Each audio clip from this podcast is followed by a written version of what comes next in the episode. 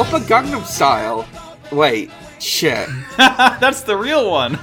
Opa Gundam style. Welcome to a new episode of Wow Cool Robot. I am one of the hosts, Dan. I use he, him, they, them pronouns. I am Max. I use he, him pronouns. I'm Yuria, she, her. We are getting close to the end of this series. Oh my goodness. And just in time for the holidays. Well, no, we're actually going past the holidays by the time we get to the end. Never mind. Yeah, it's around the new year is when we'll be finishing this. In like January sometime is when it all is going to end. But this is the penultimate like show discussion episode. Well, this is the penultimate show watching episode because I reckon we're going to discuss the show on the wrap-up episode. One can only hope. But it's coming down to the wire. This is what happened. This is kind of what I thought, where we're getting these episodes of, like, you know, the quarterfinals and semifinals. And we're getting episodes that focus not on the main boys, which is, honestly, I quite like it. Mm-hmm. The stakes are building up. I'm excited to see where this ends. Yeah, like, will Sei ever get to see his father before this ends? Who knows? Uh-huh. Classic anime dad trope. Well, he's just hanging out. Yeah. I mean, he is there, is the thing. We actually see him quite a bit more now. He's there. He took C to the Gundam Hague, and he's gonna fly back in time to watch his son compete in the finals, presumably. But we got some very cool episodes to discuss today. So what say we kick this off? Dan, I believe you have 19. Yeah. Okay, so Episode 19, Astray's Blade. We open with Niels Nielsen's gunplay battle that he won in the semifinals.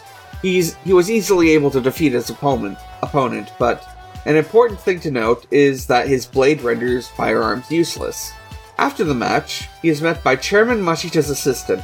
She offers a PPSE sponsorship, which Niels sees as an opportunity to gain more intelligence on Plavsky particles. However, she not so subtly explains that the only way he can get the intel is if he beats Sei and Reiji in the quarterfinals. On his way out, Niels comes to the revelation that either Sei or Reiji knows more about Plavsky particles. When he returns, he finds Caroline Yajima in his room, who has declared him her boyfriend. That night, Niels meets with the Build Bros in a park to ask if either can tell him about Plavsky particles, and in exchange, he offers to withdraw from the tournament. The boys don't know that much about Plavsky particles, but are nonetheless incensed by the offer, and will only agree to help him after they fairly beat him. The next day, we get the big match. Build Strike and Sengoku Astray battle atop a Japanese castle in the red skies of night. The only way out is through melee combat. Niels uses Chinese martial arts style, despite his Japanese seeming. And after a certain point, both sides break their arms off and are given a short amount of time to repair them. Although pressed for time, Sei is able to give Build Strike the advantage it needs to win by coating its punching arm in instant glue. A big punches ensue, and our heroes win again. After the battle, Niels realizes that he has been caught up in the thrill of the gunplay battle, and while he does still want to find the truth behind Plavsky particles, he decides he will only battle as a hobby. Yeah. One thing that I think I've kind of honed in on in regard to this show is that they need to make a gunpla, like the Silver Bullet Suppressor, that just has, like, extra arms stored onto it. Uh-huh. Because this is a little bit ridiculous. How many arms has this stupid Gundam broken so far?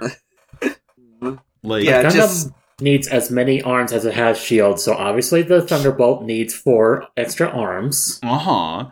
Let me see if I can find a good photo of this. In Narrative Gundam, there is a suit called the Silver Bullet Suppressor that's like, it's like a pretty souped-up ace suit, but the weapon it uses is not designed for it. It's like a beam magnum that literally breaks the arm of whatever fires it. So instead of reinforcing its arm, it just has a backpack that has 4 extra arms on it. Incredible. So it can fire the gun 5 times total because it has those 4 extra arms, including the one it comes with. I think the Star build should have had this thing. I think, honestly, it would be fun if that was a sort of strategy for quick gunpla repair.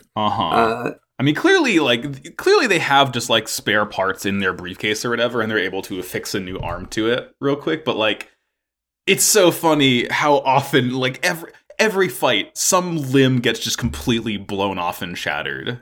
They can write off those losses. It's fine. It's fine.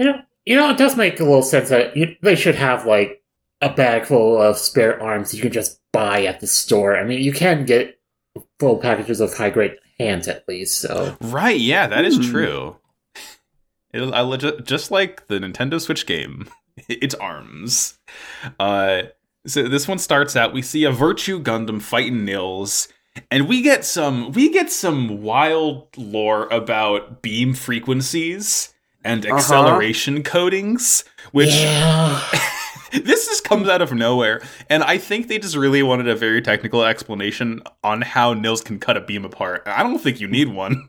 It's like, the short version is like, the beams come in certain wavelengths, and if you can, like, match that wavelength, you're basically immune to it. It's like fucking Ikaruga, where you switch your polarity between, like, white and black. To dodge the bullets. But with this, it's just like tune your Metal Gear Solid radio frequency to your opponent's beam frequency, and that allows you to cut through it somehow. But the entire show's core concept is that Plavsky particles just let you do anything. So I feel like there's much simpler explanation is just, oh yeah, he can code his blade with Plavsky particles to cut through beams. Oh, look at that. That's a much simpler explanation and doesn't require, like, beam math. God, Nils would be like a prodigy at Bullet Hells too, wouldn't he? Oh, absolutely. I know he plays Toho. Yeah. Yeah, he's absolutely on that lunatic mode. He got up to clown pieces with, like, where's the challenge? UN Owen was him. Shit. Oh, no. We figured it out. So, the boys are all excited to battle him, and Nils kind of he beats the Virtue Gundam, of course, obviously, and he gets approached by Baker as he's walking away, and he planned this. He kind of, like, smirks to himself when she comes up and says she wants to talk to him, and she takes him to the office where Mashita usually hangs out, and she tells him that PPSC can be his personal sponsor, and they don't really ask anything in return. She just says, we want to spread Gunpla further, and we'd ask nothing in return. And Nils thinks this is just, like, a very kind of too good to be true, but also according to his plan somehow. And he's like, well, it's good that you're not really offering anything, because I don't need anything, because my astray is perfect as it is. It's like they both think they're one-upping one another. It's very shrewd business practices going on right now. I'm not on, you are. Exactly. The only thing he does ask is that he wants a tour of the factory, because obviously, you know, he wants to find out what Plavsky particles are. And Baker says, well, that place is off limits, but hey, if you win, I'll take you to there if you can, like, get to the semifinals. So obviously, Nils understands, oh, you know, they probably want Sane Reiji out of the tournament. And Baker's thinking, ah, cool, he can defeat them, and then we can just, like, say, actually, fuck you, I lied, my fingers were crossed behind my back. You're not going to go to the factory, this place is off limits. So it's just deception all around. It's fucking social stealth up in here.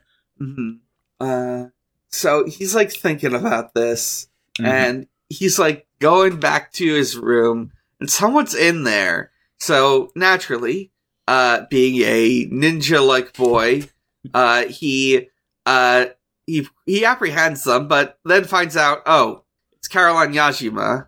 You know, that's a fair response to her just kind of reaching up in the dark. Yeah, no, I think he is in the right to, like, judo throw her, basically. And she's fine, and she brushes it off, and she goes on about how he's her boyfriend, and he's all blushing and freaking out, and it's fine, it's cute enough. It's not, like, shoving it down your throat like most other shows would. So it's, you know, this one's fine to me, I guess. We cut from there to Kirara and Fellini, another wonderful couple. They're talking about how Nils, like, hasn't shown his true power in the tournament. And Kirara asks, hey, who do you think is going to win? And Fellini's like, huh, isn't it obvious? Whoever's feelings are strongest are going to win the next match. Mm. So Fellini has no idea who's going to win. Of course. I love Neil's meeting with Sei and Reiji in, like, a park. Something just feels... Under the fucking... The single, like, light illuminating him in that cone. Uh-huh. Just... They can't do a shady alley, so a shady park is what they're gonna have to do. Uh-huh. I mean, Reiji was already here probably to meet with Isla anyway, so they were already in the area. He kind of proposes to them saying, hey, do you know what a Plavsky is? And he basically says, if either of you tell me, I'm going to drop out and I'll let you in. And he goes on, he explains that he only really entered the tournament to find out what Plavsky particles are in the first place. He doesn't really care if he wins or loses. He's like, oh, this is just a mere battle of toys. And then we see Sei, who does like the fucking Arthur angry fist. Uh-huh. Sei is the one about to throw down this time. Yeah, I mean, if you say Gunpla are merely toys, Sei is going to fucking clock you across the face. How dare you? The horrific thing to say. Uh-huh. I mean, it's like the whole bit of like, friendship makes me. Did you just say friendship sucks? But with just Gunpla, just toys. Yeah. Gunpla's my gun. I have the power of Gunpla and anime on my side. Reiji is obviously also gets pissed too because he doesn't care as much about the Gunpla, but he cares more about the battling. And he says, if you want something, you got to win it yourself. And, you know, he says that if you win, we'll do whatever you say, which is kind of a strange conclusion to come to because he's just kind of asking if they know anything about the fucking pin particles. But alas, we cut the next day to the battle. The field is, this is just like the fucking, this is where you fight Genichiro in Sekiro, but the sky is like Bloodborne, Blood Moon instead. According to the wiki, this is the very strongly resembles the Gundam Castle from Mobile Suit SD Gundam Mark III. Really? I mean, yeah, sure, that makes sense. Yeah, this show is, there's so much references to it. Yeah, I kind of figured it'd be like a set from like an actual Gundam show, but I wasn't sure which one. Apparently, mm-hmm. This is where a lot of the Sengoku like style SDs come from originally. I love all those cool Sengoku Gundams of just like fan fictioning your way through three kingdoms, but they're Gundams this time. Is just an incredibly cool concept to me. I think I have like two of them. One turns into like a dinosaur. I don't remember which Gundam it's based on, but I think the other one I have is a wing. Hard to say because they're so, you know, squashed and scrunkled. But they're battling, of course. We see Nils is like standing on top of the castle, arms crossed, and when the boys like try and shoot the beam at him, the shoulder armor comes off and grabs the swords and cuts the beam in half, and then immediately just boom, I've cut all of your equipment off. Once again, it's a battle of fists. Swords versus fists. What could possibly go wrong? I really think that the boys have to start finding ways to reinforce their equipment. I understand that, like, I mean, honestly, first of all, I wouldn't have even brought the shield in the first place. Like, if I'm Sei, I'm realizing, oh, Nils doesn't use beams, so what's the point of using the shield that is easily destroyed if there's no beams attacking it? Like, that's just one extra thing he has to, like, repair or rebuild. Very foolish. He thought he could probably deflect the sword with the shield, of course. It's not steel! No! Nils, I stayed up all night playing Dark Souls. My parry game is on another level. Of course, this is Dark Souls 3 parrying. Oh, I never could do it. I can't parry in Dark Souls to save my life. Not Elden Ring either. It's that delay to when you're like you press the button and then your character kind of swings the shield out. Bloodborne and Sekiro, though, I can parry like no one's business in those games because it's just like boom, it happens when you press it. Like I can't. That little delay is what completely throws me off to it. But in a more ideal world, why parry when you can simply dodge an attack? Right. Oh, you're gonna cut me? I'm gonna use my Gundam's iframes to roll through it. It's fine. Just don't get hit. Just it's simple. It's my choice to not get hit. So you know they take the backpack off. They activate RG right away. Nils is swinging his sword fast as hell. The boys are just going to try and punch him to win. And Nils, he activates his shield. I'm surprised he doesn't actually use this as a shield. It's that kind of like Oni face on the back. Because in the actual gunpla of it, it's a shield. Like, you can pop it off and, like, he can hold it as if it is a shield. But he never uses it as a shield. At least he hasn't yet in the show. It just kind of, like, the eyes light up and it belches fire. And he's able to, like, kind of, you know, retreat using that and, like, go back in. And somehow... all of the talk about fucking particle bands numbers comes to fruition here when I guess Reiji is able to punch Nils' sword with the same beam-cutting frequency he uses, which is just what causes the swords to completely shatter. All right. I believe it. This is true and real. This happens. And Nils uses his secret technique, which I forgot. I didn't write down what it was called in Japanese, but the translation is particle fajin. And they talk about, and like you mentioned in the summary, Dan, they talk about how it's a Chinese name for like a Japanese-themed suit. But basically, it's what if Plavsky particles were ki? Uh-huh. Just do some classic martial arts moves. I'm pretty sure this is just a Fist of the North Star technique. Yeah, I mean, it's such a well-known concept in just Eastern martial arts in general, like all the ki manipulation. And first of all, I really like how it's just like it's palm strikes what the Astray is using, because again, so much of it is not how you strike; it's how like the ki flows into your opponent, and that's what hurts them. Because, like, he, after, like, one strike of this with his palm, like, as mentioned, the Starbeld's arm just completely explodes into a million pieces. But also, Nils' arm also breaks off, because the Build Knuckle can just do that. And honestly, I really thought that Build Fighters Try was going to be the really heavy martial arts one, because I know that's just, like, the Burning Gundam again. But I guess Starbuild just really likes to punch things, huh? It makes for a good climax. Like, you're all out of range weapons. Just deck your opponent. They should have rocket fists. I want that. I want a rocket punch. Ziyong style fist that you can fling off on wires and just do a cool punch. Man, I need to play Super Robot Wars again.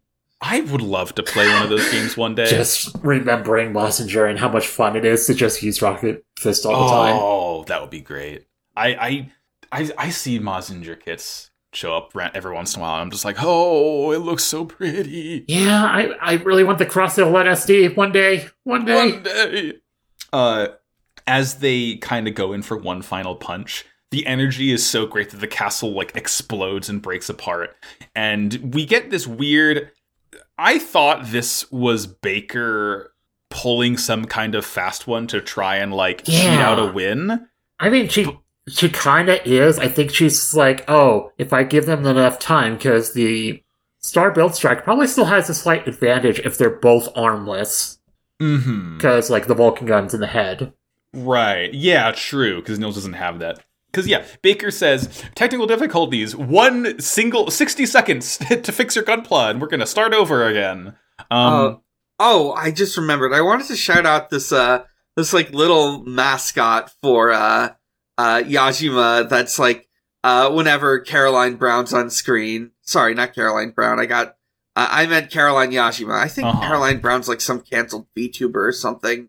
Oh no, Nils Nilsson's girlfriend has been canceled. No, Dan, I think I know what you're talking about. I'm trying to find.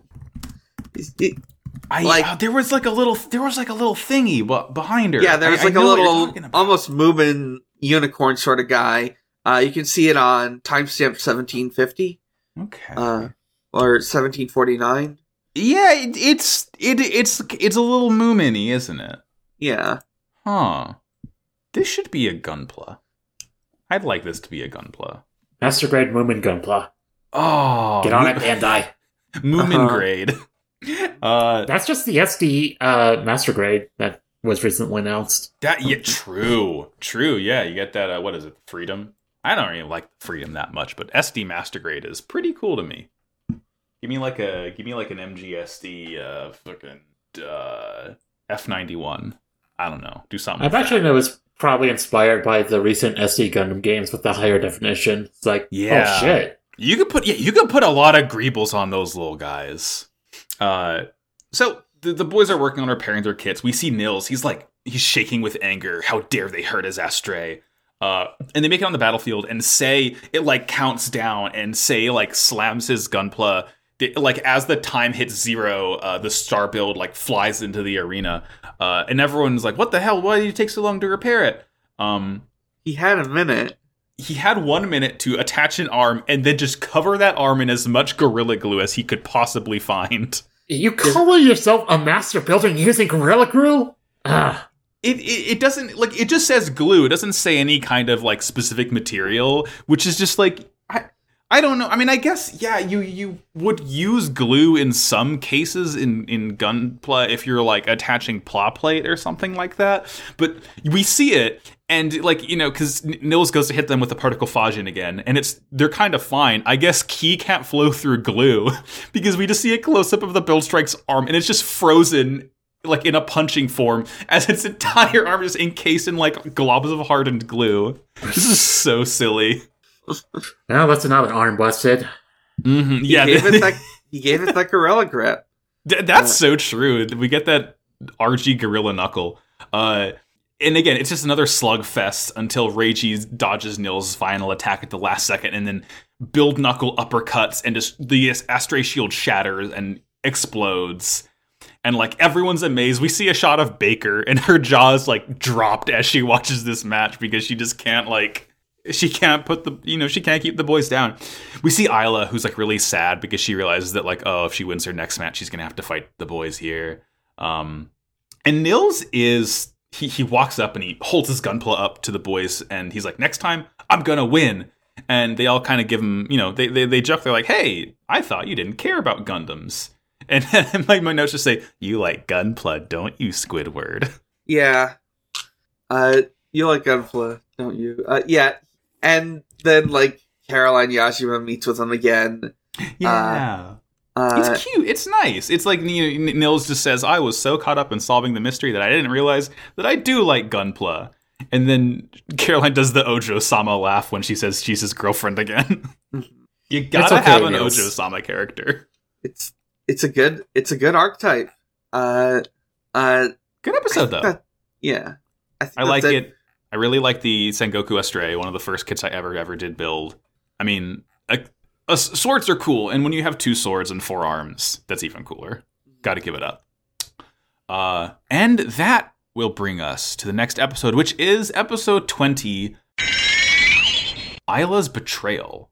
Ooh. Now that Isla has made it far in the tournament, Yosef flies in with his grandson to watch the match and tell Isla that she needs to win no matter what.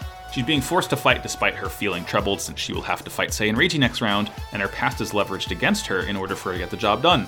Her opponent is Fellini, who fights well throughout the battle thanks to Isla's poor performance, as she's distracted about fighting the boys. When her handler fully activates the Embody system, which somehow allows her to up her battle output, she's taken over by the machine and brutally defeats Fellini, who nearly pulls a Hero Yui and attempts to self-destruct his Gundam, but is stopped by Kirara. Reiji sees this display of brutality, and upon realizing that the girl he knew as Aina is actually Isla, gets enraged at her. This is kind of a darker one. Yeah, things are getting heavy in this episode and the next one. I'm glad we got the Gundam trope of, like, troubled new type, as it were. Uh-huh. We're getting into the dark backstory in this show about toys fighting. Yeah. It's really funny that how, for the most part, this show is very lighthearted, and then we just get this drama bomb. And 5 episodes before the finale, too. Uh-huh. It just shows up. But yeah, I mean, this is very much, it's like, it's the 4 Murasame, the El people, you know, all of the kind of cool new types who seem, you know, mysterious and cool at first, and they realize they're all fucked up, and they get newly taken over by the machine, and I really wish that car would stop revving its engine outside. My goodness. So, the kind of, before we get the opening, we see the PPSE factory, and they're getting a call from Alan, who says to send them A5. He says he'll make a final adjustment, even though it isn't really finished testing yet. Although incomplete, it's the strongest gunpla in history.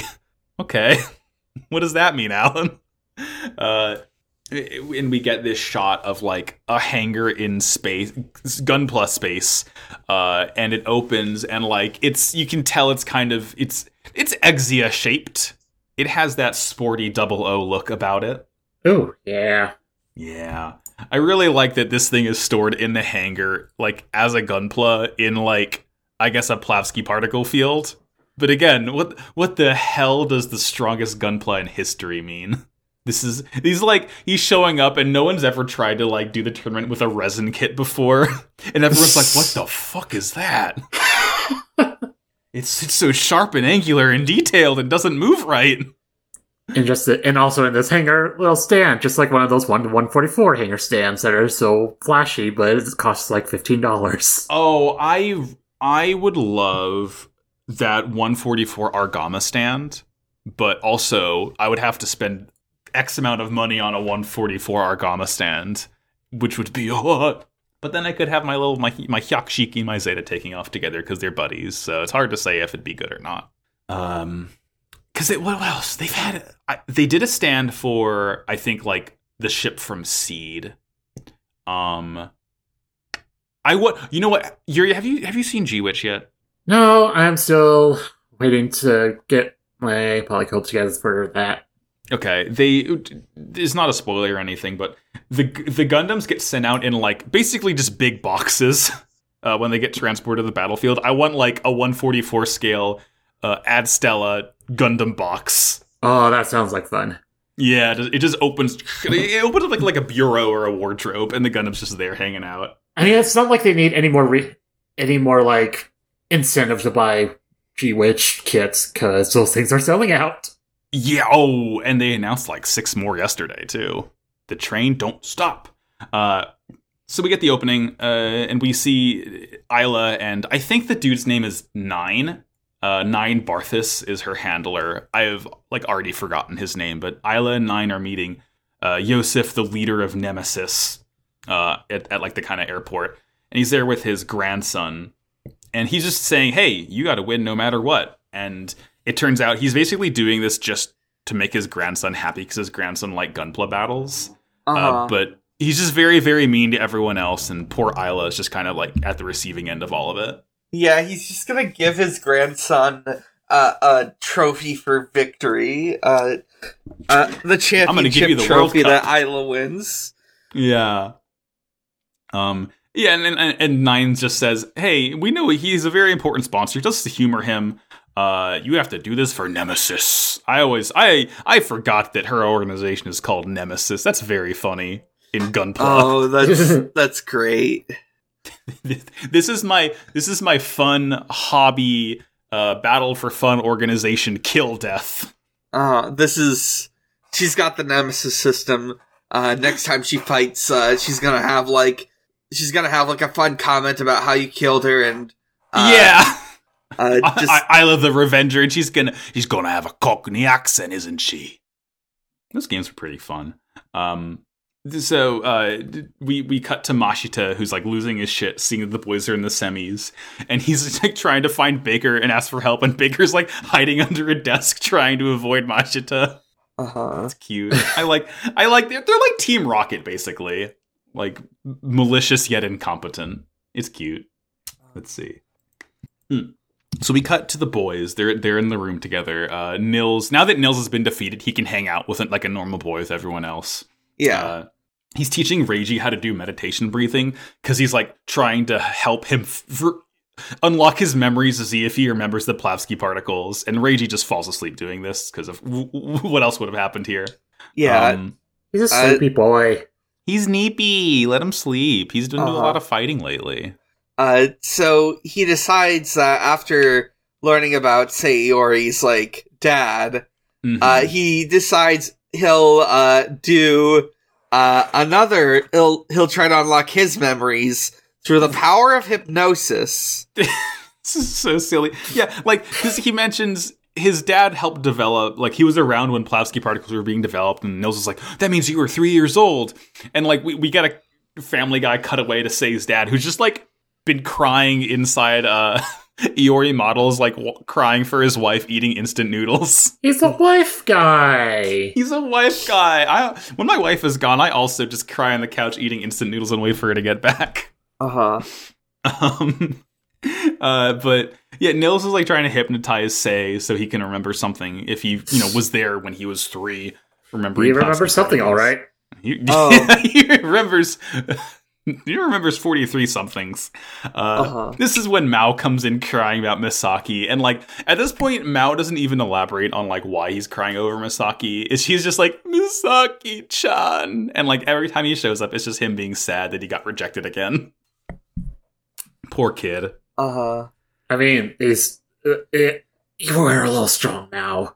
A little bit. Mao, you gotta tone it down. We see Fellini, who's like the room next to them or under them or something, and just like hears them stomping around as he's like trying to get ready for his match.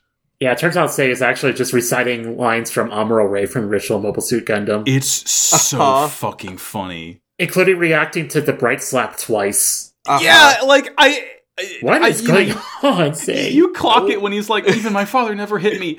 And all the boys are just kind of staring in awe at Sei knowing all of this, and I think Mao says he's up to episode 9 now. Literally all right. He's like, talking about Matilda. He salutes Matilda in his sleep. It's so fucking great.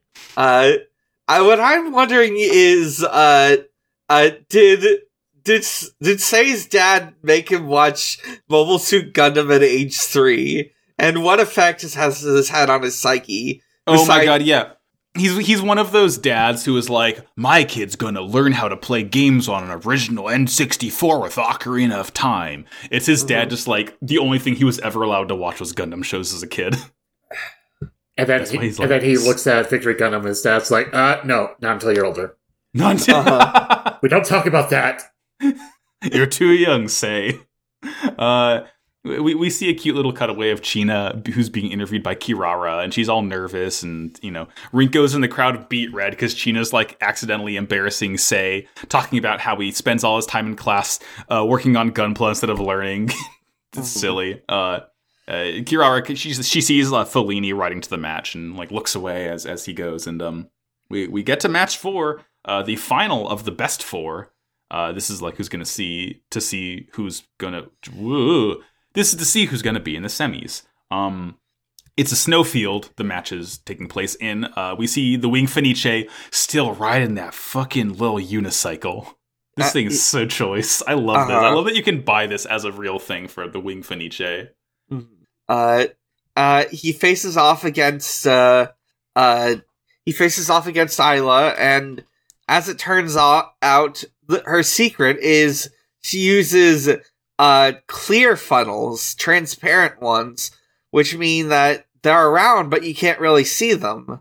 Yeah, but the show hasn't really talked about it as of now. It's just like she's deploying funnels that you can't see, but only now is Fellini like, oh, they're just made of transparent plastic.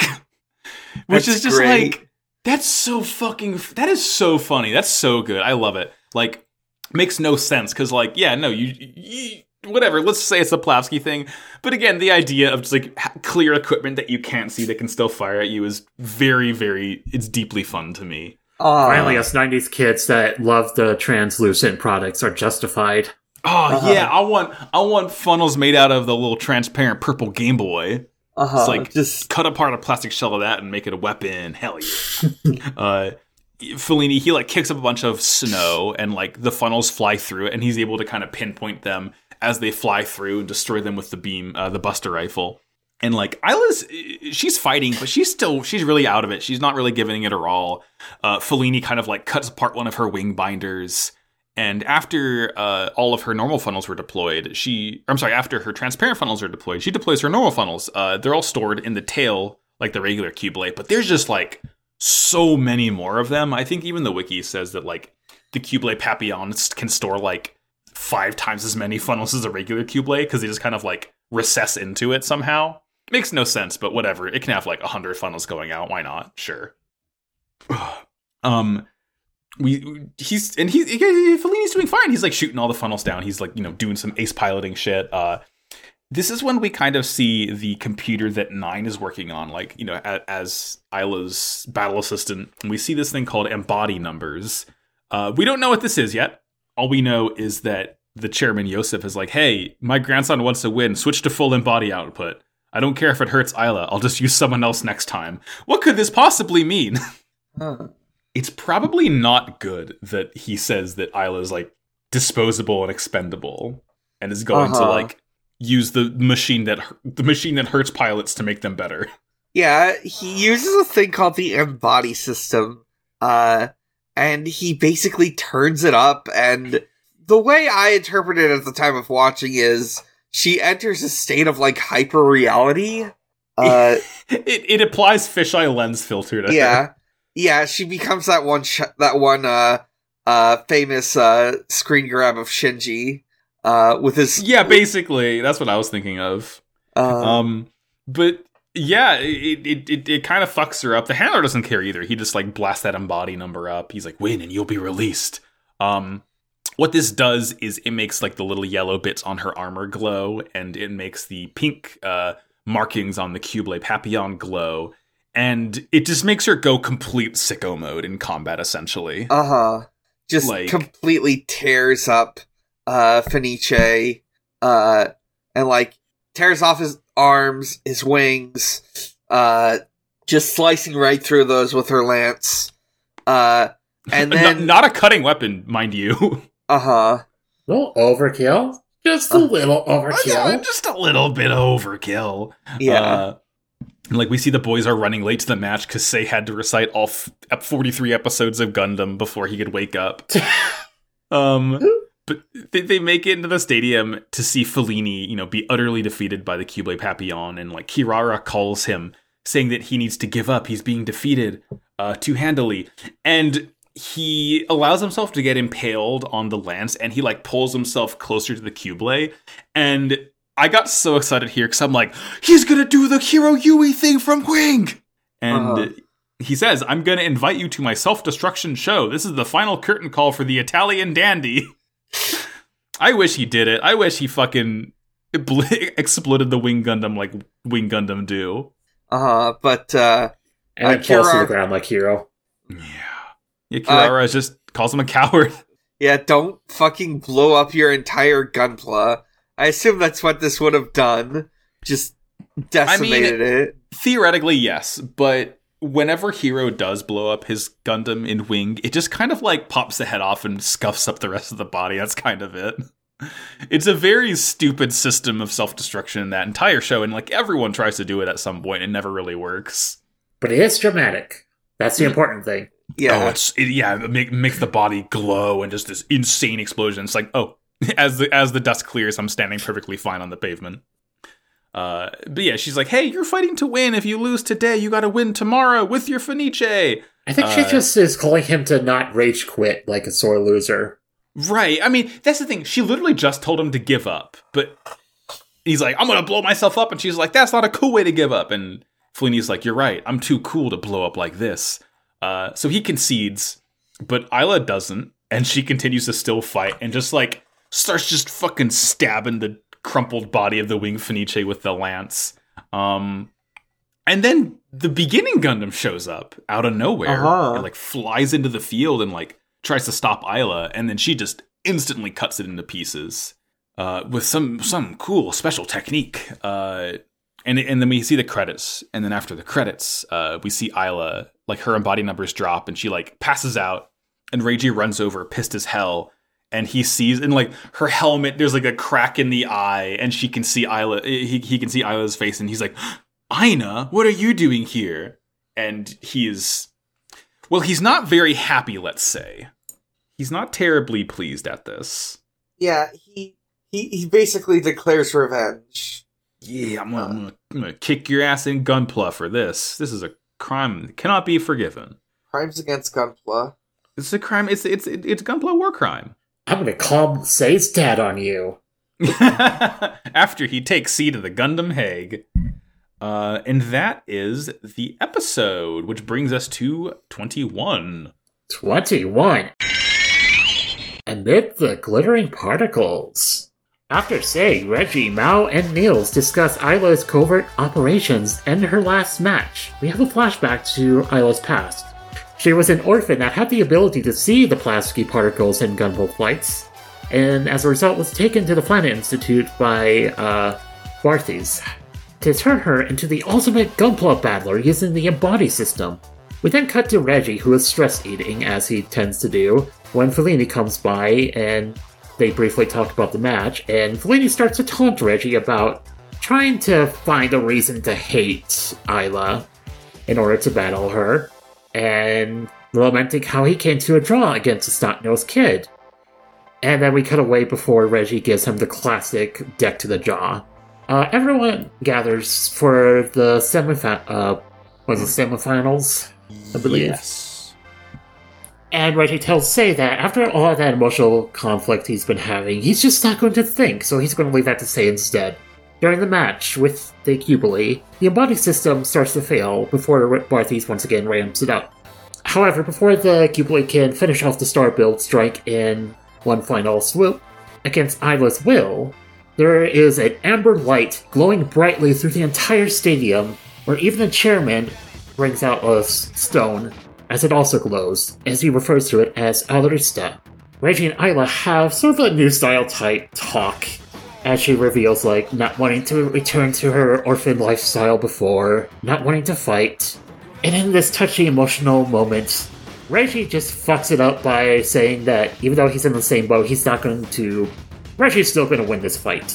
Which causes Isla to snap out of her emotional turmoil, throw the helmet off, and decks the Starbuild Strife in the Gunpla battle. Then outside of it, floors Barthes, who's trying to figure out what's going on, and then with the other heel guy, she tells him to shove it, and she tells his grandson that if he wants the Gunpla trophy, he's going to have to earn it. She then goes back to Reggie and fights the Starbuild Strike her way. And then the climax, the Starbuild Strike still etches out its victory, earning its way to the finals. Yay! What an episode! What an episode! What a wild arc, and it kind of just it kind of brings Isla's arc to a close in an episode and a half, pretty much. Yeah.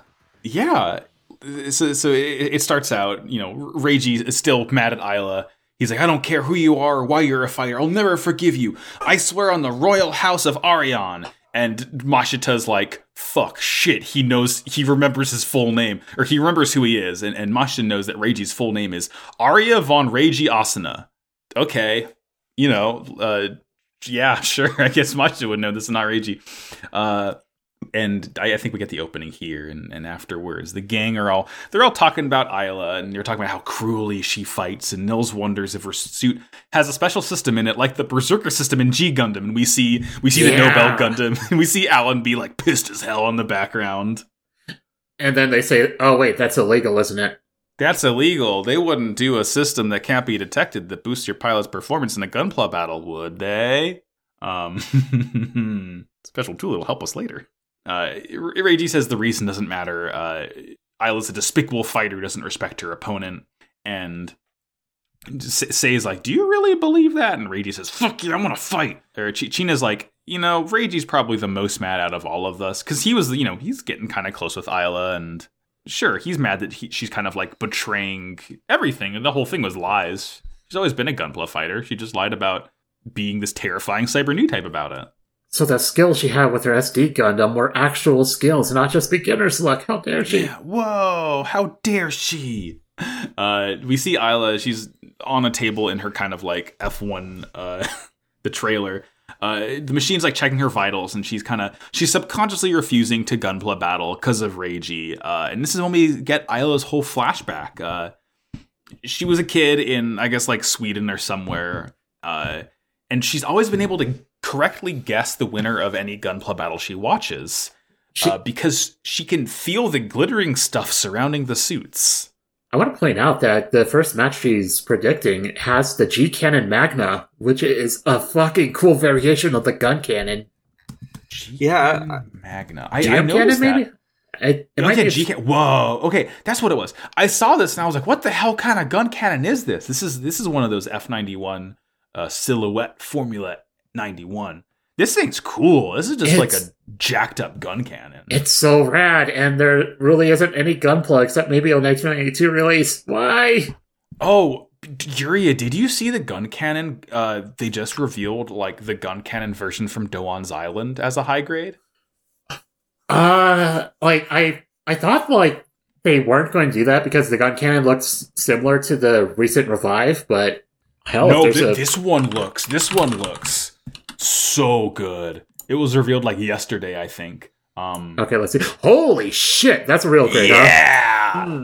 Oh, and that means this is technically an Origin kit, too. Oh. Yeah, so it's going to be like a really very quality build, and I like the different barrels you can put up top, and the little antenna it has, and oh, it's so nice looking. Oh, shit. Yeah, I'm looking at that two-tone red on it, too. Or I think it's two-tone red. Now I just be shadows, but... I was kind of annoyed at like how Origin was doing the gun cannons dirty. Mm-hmm. Like, yeah, at least the manga is covering the original, so... Yeah. Not anymore. Like, not with this kit, though. Yeah. Yes. I'm gonna have to get this. Yes. Mm-hmm. But, yeah, Isla's talking that she can see the glittering particles surrounding the suit. She can basically sense Plavsky particles. And we get the lore on what Embody is. It basically links Isla's subconscious and lets her see the future with Plavsky particles. Like she can see the movement of them before they move. And Barthas asks the scientist if this is against the rules, and the scientist is like, "Well, no one else can use it, so she can't get caught doing it, so it's fine." It's like, well, doesn't mean it's not against the rules, Chief, but all right. We see Reiji. He's eating a hot dog in the park. He's pissed as hell, and Fellini comes up to him that he knows he's in a bad mood, and basically Fellini's like, I know you're in a bad mood. Here, let's have a fist fight so you can get your emotions out a little bit. Not a terribly great advice, Mr. Fellini. Like, the way it cuts out, you'd think that it's going to be a reversal, and Reggie's charge was going to be instantly reversed. No, he just instantly decks Fellini again. Yeah, and like we do see Reiji get scuffed up a little bit, which I was kind of surprised. I thought it was just going to be a one and done. Reiji like slugs Fellini. He's like, "Oh, my mind is clear now." But when he punches him, we kind of fade another flashback of Isla. She's like angry in bed because she's kind of being kept in some facility and she's just being tested day in day out, you know. And her handler is like, "Well, if you don't want to work with us, we can just kick you back on the streets if you don't cooperate." And this is again. Horrifically dark backstory for this show about plastic robots fighting. Uh-huh. Poor Isla. Yeah, that plus expensive. How are you going to afford that without, I know. Okay, it's not actually that expensive. Like, they've actually done a pretty good job of trying to not gouge prices and stuff. I was talking about that earlier. Uh-huh, Lego. Yeah, oh my god, if Bandai's like, we've been... you assholes have had it too good for too long. We're raising the price on everything. Be very sad. Welcome to our 4-digit perfect grade. We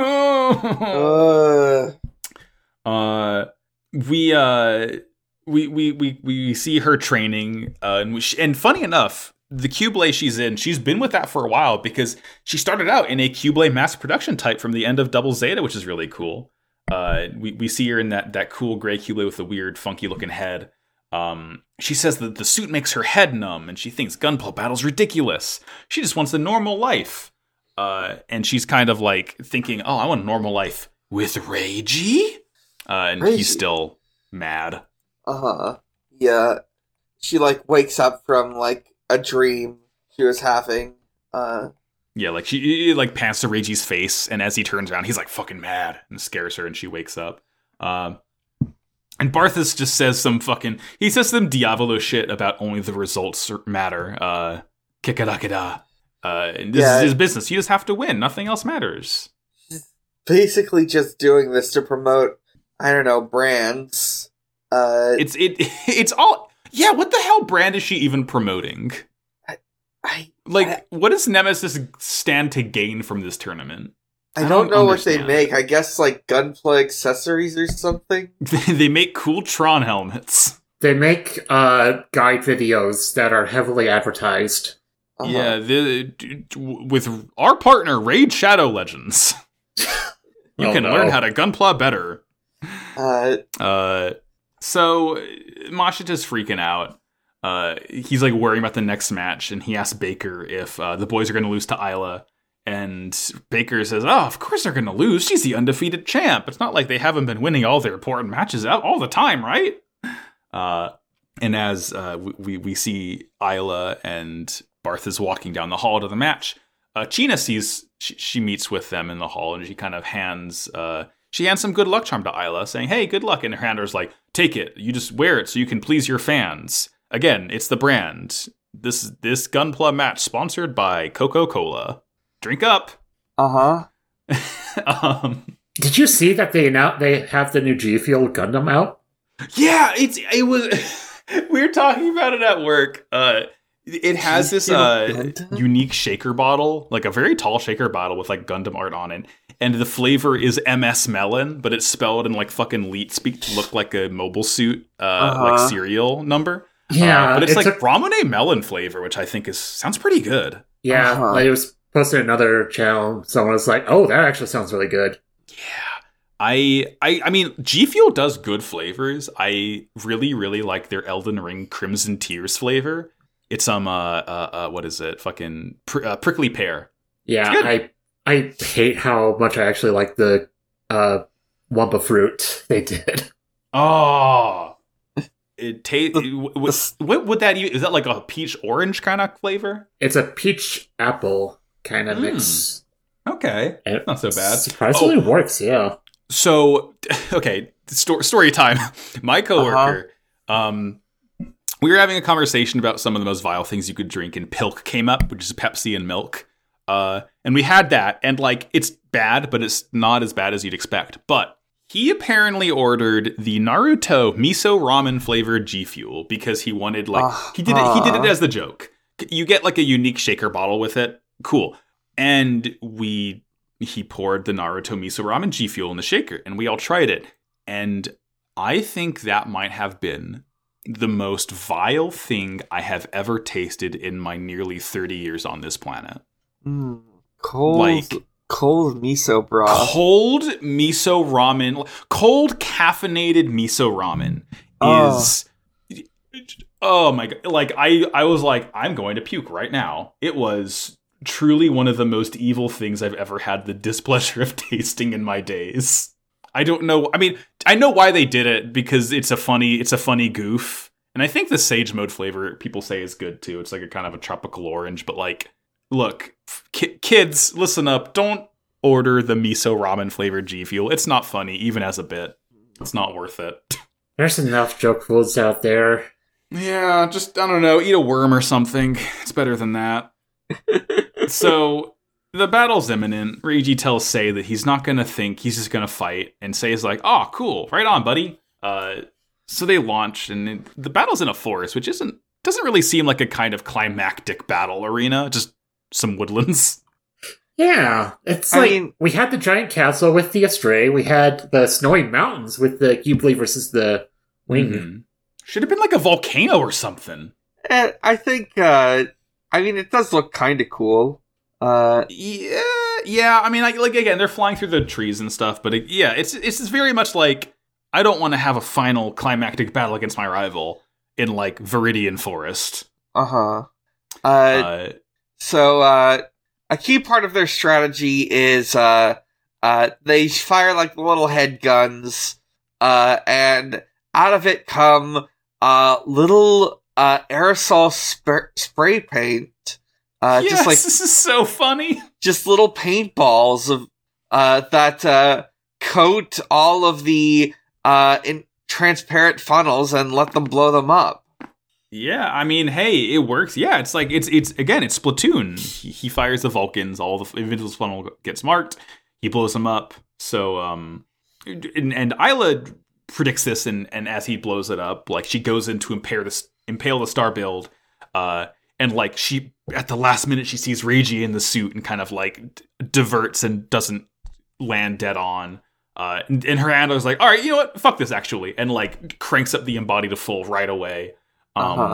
She goes sicko mode. She starts destroying the Star Build's equipment once again, and they're back to having just like part of the backpack, and that's it. No gun, no shield. She goes to like impale it in the head with the lance, and Reiji grabs the end of it and stops it. And it kind of turns into like a fist fight. And, you know, Reiji can't hit Isla because the embody. She's dodging everything. Starbuild's arm, once again, gets punched. I feel like I should have been keeping a tally when this series started about how many arms that they would lose. It gets punched off. Isla fires the regular funnels. She keeps fighting back against the embody, though. Like, she's very clearly, like, not wanting to fight. And then we get a cool rock.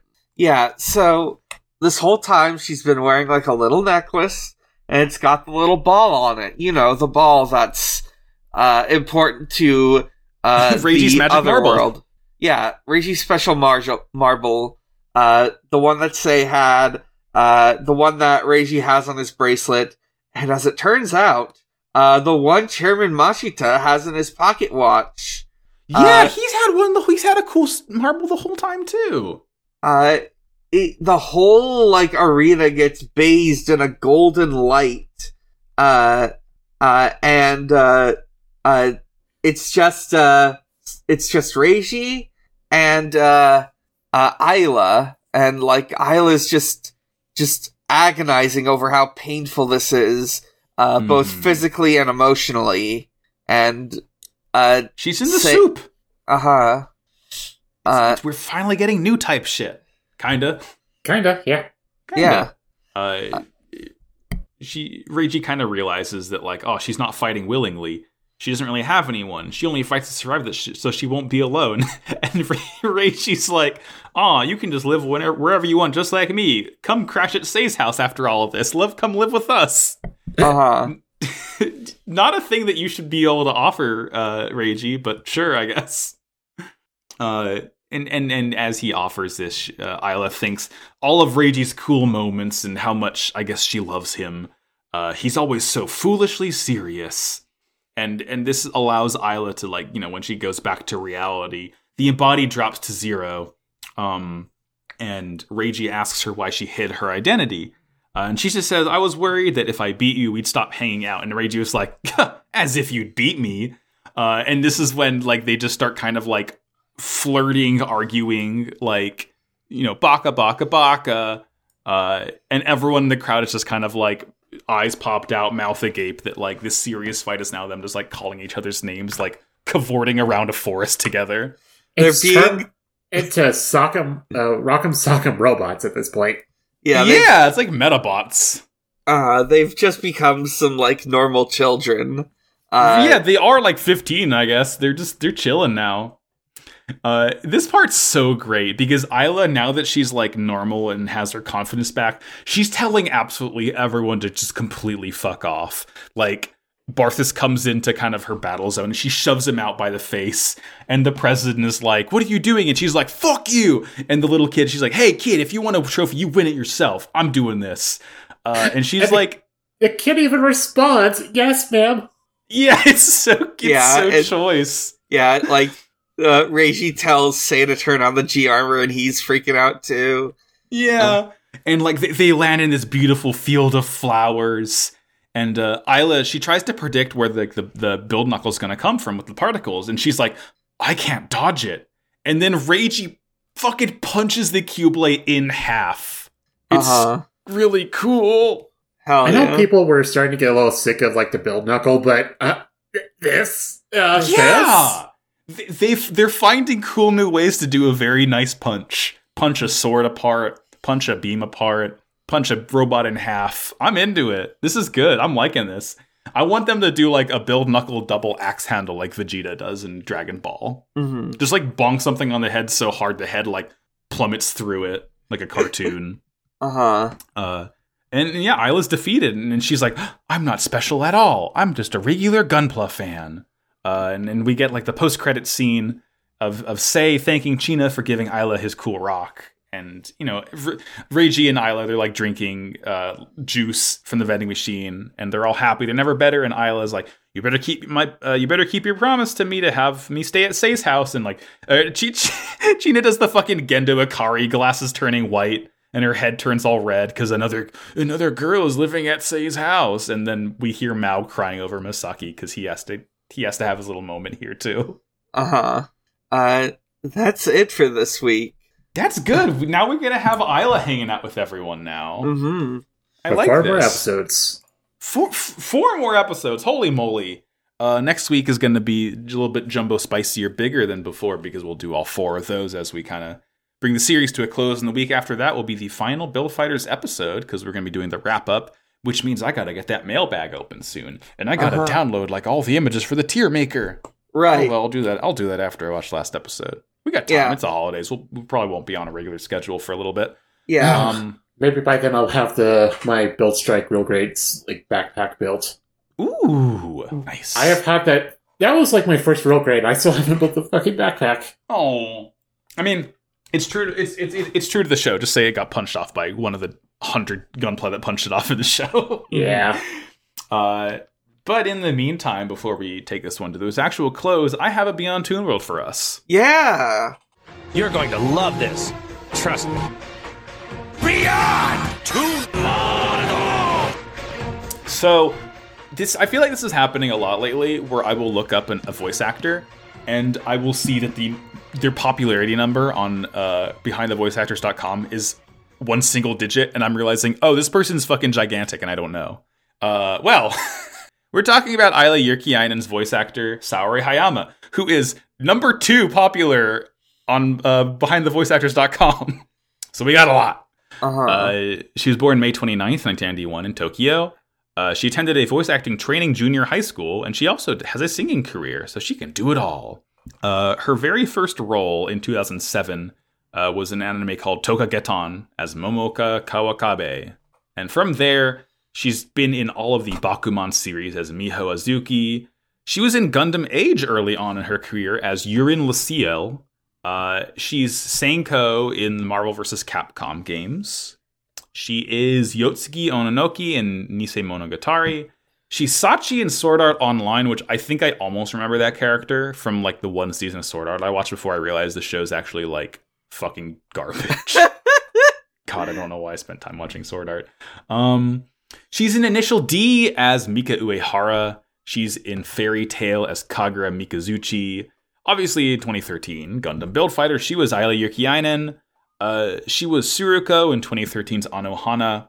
Starting in 2013 and going to modern day, in all of the Trails of Cold Steel games, she is Emma Milstein, who's, I guess, like the main character of that, I think. Or maybe that's Estelle. Estelle's the main one.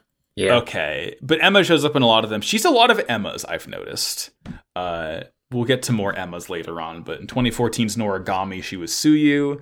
In Your Lie in April, she was Emi Igawa. In One Punch Man, she's Fubuki. She's the sassy lost child. Wait, no, is Fubuki the older sister? Hold on, shit. I think Tatsumaki is the sassy lost child. Right, Fubuki is the older sister. She's Blizzard. She's not the sassy lost child, never mind. Still, in Idol Master, she is Kaede Takagaki. I'm saving this one for later because this is like maybe the most important one. Devil May Cry 4 2015, she's Kyrie. Starting in 2015 in Tokyo Mirage Sessions Sharp FE, she is Shida, and she's Shida in like all of the other future Fire Emblem games, including Fire Emblem Heroes, and I want to say she's in the new one. She's in Engage as one of the Ring Fire Emblem people. In 2015's JoJo's Bizarre Adventure Eyes of Heaven, she is Daya Higashikata, who is a part 8 character who like we're not going to see in an anime for a long ass time, but like she voiced her in that game for like the 2 voice lines she probably had. Well, the manga did wrap up, so we'll eventually see a part 8 anime. That's true, and JoJo Land starts next year. Holy moly, Araki, you gotta take a break. 2016 Have you seen him? He is a real-life vampire. He doesn't age. That's true. He's a pillar, man. 2016 Silent Voice, she is Shoko Nishimiya. In 2016's Gundam the Origin, she is the one and only Lala Soon, the OG new type. Oh, you know what? I remember that voice, yeah. Yeah, that's Isla. She's a beautiful swan. In 2017's show of Boruto, she is Boruto's dad's daughter, Himawari Uzumaki. In 2017 video game that I like, Xenoblade Chronicles 2, she is both Fan Lenorn and Laura. In 2018's A Place Further Than the Universe, she is Yuzuki Shiraishi. Ooh. 2019 Demon Slayer, she voices my favorite Hashira, the insect Hashira, Shinobu Kocho. She's a cool butterfly girl, and I like her a lot. 2020's Jujutsu Kaisen, she is Sumiki Fushiguro. In the Demon Souls remake, she voices the Maiden in Black. Coming at you with three Emmas back to back to back. 2021 Skate the Infinity, she voices Emma. 2021, 8-6, she voices Anju Emma. And also 2021, Tsukimichi Moonlit Fantasy, she voices Emma. A big Great. Year for Emmas for her, I guess. Let's see. In the remake of Urusei Yatsura, she's Oyuki. Oh, great. She voices Edge in Mario plus Rabbids Sparks of Hope. Is Edge the one with, like, the black and green hair? Yeah, it sure is. Great. 2021... I mean, as of this year, since the anime has caught up to this point, she voices Yamato in One Piece. Uh-huh. Yamato, they're a very cool character, Yamato is. What people know her for the most is voicing Your Forager in Spy Family. Mm. She's popular for that. But the role that got me to pop off the most, in 2015, in one of the greatest video games ever made... the original Japanese dub of it. Uh-huh. A little game called Bloodborne. Oh. She's Lady Maria of the Astro Clock Tower and the doll. For a second, I thought you were going to say, like, Xenoblade Chronicles. No, I mean, she was in Xenoblade 2, but, like, I don't think they really reuse voice actors. Well, I guess they don't reuse voice actors between the other games, too. They're just all British. But yeah, she's Lady Maria. She has the cool sword and the blood and the flames. And she's the pale doll, and she's very nice, and she says, "Good hunter." She's nice. I like her. That's Isla Yurkiainen. That is Saori Hayami. It's a big-ass list. Damn, I gotta find someone for the finale. I'm trying to think who I haven't done yet. I'll get there. But that's Beyond Toon World. I got a little bit of a beefy one today. All right. Nice and big. Nice and big. As we take it to the close, I believe it's time for Robot of the Week. I almost forgot. Now, Yuria, I believe you did it last week, right? Yep. And does that mean it's your turn, Dan? Yes. Dan, what's the Robot of the Week? Well, seeing as how we're drawing closer and closer to the holidays, I decided that my Robot of the Week would be Metal Gear Mark II from Snatcher. So, in the games, you play as Gillian Seed. He's a snatcher, or he is a junker. His job is to hunt down snatchers, which are like Terminator robots. In his like detective efforts, he has a partner who is literally a little Metal Gear robot who it just like helps him out with like computer stuff. Aww, this guy's so cute. The Snatcher was developed after the first Metal Gear, but before Metal Gear Solid, and the character would go on to inspire Otacon's usage of a little Metal Gear robot in MGS4. Yeah, I was gonna say this thing looks almost exactly like the little dude from 4. Yep. Mm-hmm. This thing is so cute. I love when robots have like. Little antenna that make it look like they have little hairs on their head. Uh-huh. And he has like what is that like a computer screen attached to him? I'm not sure. I think I'm looking at the various depictions. I think it might be like a little TV for like interfacing. Oh, it's so stuff. Cute! I can watch Gundam on this little guy. Uh-huh. He's so shaped. I like his little toes. Oh, this guy's so cute. That's probably what Otacon used Metal Gear Mark II for. Yeah, honestly, so he can watch this Japanese anime. Aw, what a cutie! This guy, I love this guy. He's fun. Mm-hmm. Thank you, Hideo Kojima. Thank you, Jeff Keighley. Cool. Wow. And our last Snatcher reference was Metal Gear Solid 5 because you could get one of the tapes in. That's right. I remember that one. Actually, no, that was an entire mission based on Snatcher. Never mind. Yeah. You play as Raiden and you hunt down like cyber robots. Snatchers. That was very strange. I need to play it someday. Well, Hideo Kojima, what a strange individual. Oh well, Death Stranding 2 is a game that's going to happen, so gotta finish the first one. Well, now I believe it's time for plugs. So Dan, where can we find you on the internet? You can find me at a lot of places, and you can find all those places at biggerchallenge.card.co.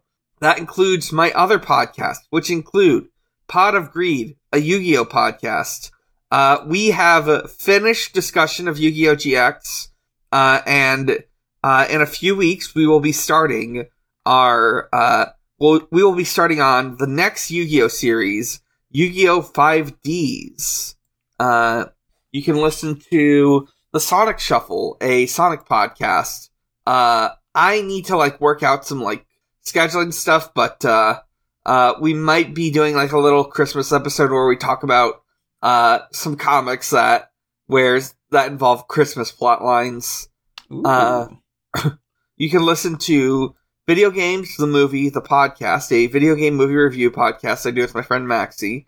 I will be editing and uploading soon our Warcraft episode. And our next episode is going to be on what was it again? It was... Oh, yes. We decided to go with Final Fantasy, The Spirits Within. Oh, tremendous. Excellent. Isn't fucking Alec Baldwin in that movie? I have no idea. I have two physical copies of it. One on VHS, one on DVD. I think one of them is marked as not for resale. Fucking Steve Buscemi's in that movie? Holy shit. What the fuck? What have I walked into? Thank you, Hironobu Sakaguchi. Thank you so much. Let's see. You can also visit my Twitter and Tumblr, both Bigger Challenge, co-host, cohost.org/bigchallenges, at Xbox_holiday, where Usher celebrates holidays with Xbox. Happy New Year, Xbox. And happy Super Lesbian Animal RPG release date, Xbox. Yeah, that is today, December 20th. Yeah, I'm going to be playing it immediately after we finish recording. Hell yeah. That's it for me. Cool. Yuria? Hey, I'm Yuria on co-host, Yuria on Twitter. 6 Feet Under has, as we're recording this, released the final Mouse Guard episode, the part 2 of the epilogue, and let's play our final episode. Well, who knows? Also, thing I was going to talk about, I am back into writing a tabletop game that I started writing earlier this year. Tentative name is Sheer Mech Attack. It is a hack of worldwide wrestling, focusing on duels between giant mechs. And one of the styles that I chose was basically Bull Fighters, the sports anime. Yes, that's so fucking choice. Delightful. Hell yeah. I'm Max. You can find me on Twitter at MaxieBajillion, also on Tumblr at MaxieBajillion. You can listen, as Dan mentioned, to Pod of Greed. You can listen to Slappers Only Pod on Twitter and NVM the Trollocs on Twitter to listen to two of my other podcasts. I kind of forgot how to talk there for a second. This show can be found on Twitter at Wow Cool Podcast, as well as Noisepace.xyz, which is a podcast network that many of our shows are on. You can join our Discord. You can post your Gunpla. You can hang out. And I think that will take us to the close. So what do we always say? Buy our toys. Wow, Cool Robot. Bye-bye. Bye.